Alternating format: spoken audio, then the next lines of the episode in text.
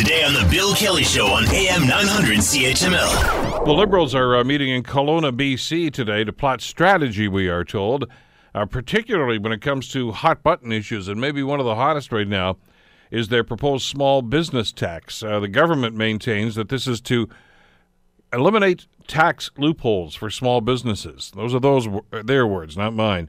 Uh, some people take exception to that, suggesting that uh, these are very necessary uh, not, not even loopholes, but strategies used for people to actually put money aside because they don't have things like pensions, etc. It's an interesting discussion, interesting debate. You've heard from the Chamber of Commerce on this. Uh, numbers of uh, chambers of commerce uh, right across the country, uh, commerce rather, have talked about this.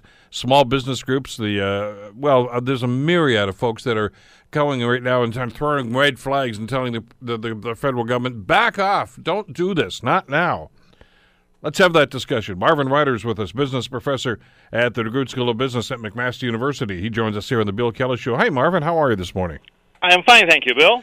Let's uh, let's talk about this. I'd like to be a fly on the wall in the uh, the Liberal caucus as they were discussing this today, because uh, one of the uh, sidebar issues to this is the fact that a number of MPs, I guess backbench MPs that don't sit in cabinet right now, have received an earful from some of their businesses and their constituents and saying, don't do this right now. Is, is that going to resonate with the finance minister and the prime minister? Oh, I, I think it definitely will. Remember, the Liberals are facing an election in a couple of years, and they don't want to head into it losing any of that Trudeau mania that they've been using for the last two years. They want to keep positive. Bill, if I can just take you back slightly, July Please. 1st, the, the finance minister announces this and says we we're going to have 75 days of discussion. So uh, he put out three uh, proposals, three proposals. These are three, quote, loopholes that he would like to change. Now, I don't want to turn this into a tax discussion, but I think I can explain a couple of them pretty easily. One of them is that it's a, a pretty standard business practice that if I don't need all the cash that I have on hand at the moment, that I put it into an investment.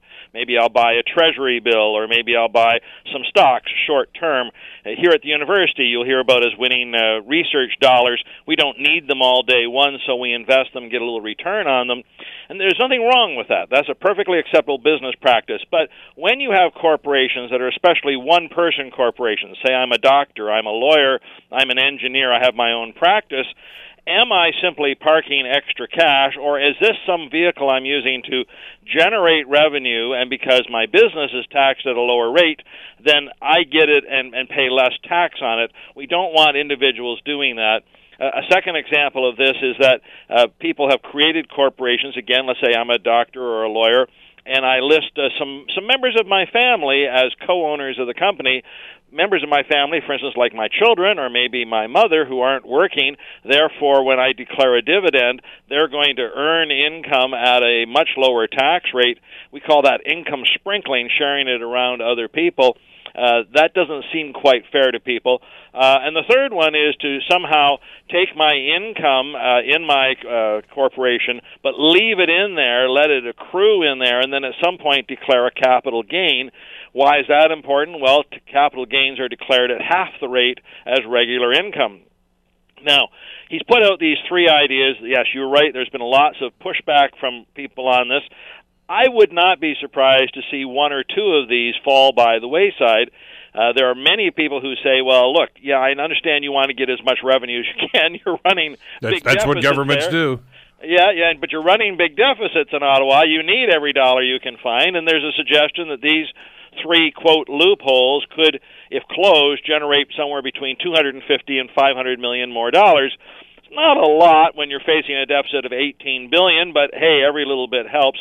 So I, I think they'll have this discussion today. They're going to look at the feedback they're getting. Around the middle of October is when they're going to bring forward any legislation to make changes. The conservatives are, of course, uh, rubbing their hands gleefully. This plays right into their community. So I, I think we'll watch this as an interesting game of chess. Or will they do something on this? I think the answer is yes, but it probably won't be as much as they first proposed. Want to hear more? Download the podcast on iTunes or Google Play and listen to The Bill Kelly Show weekdays from 9 to noon on AM 900 CHML.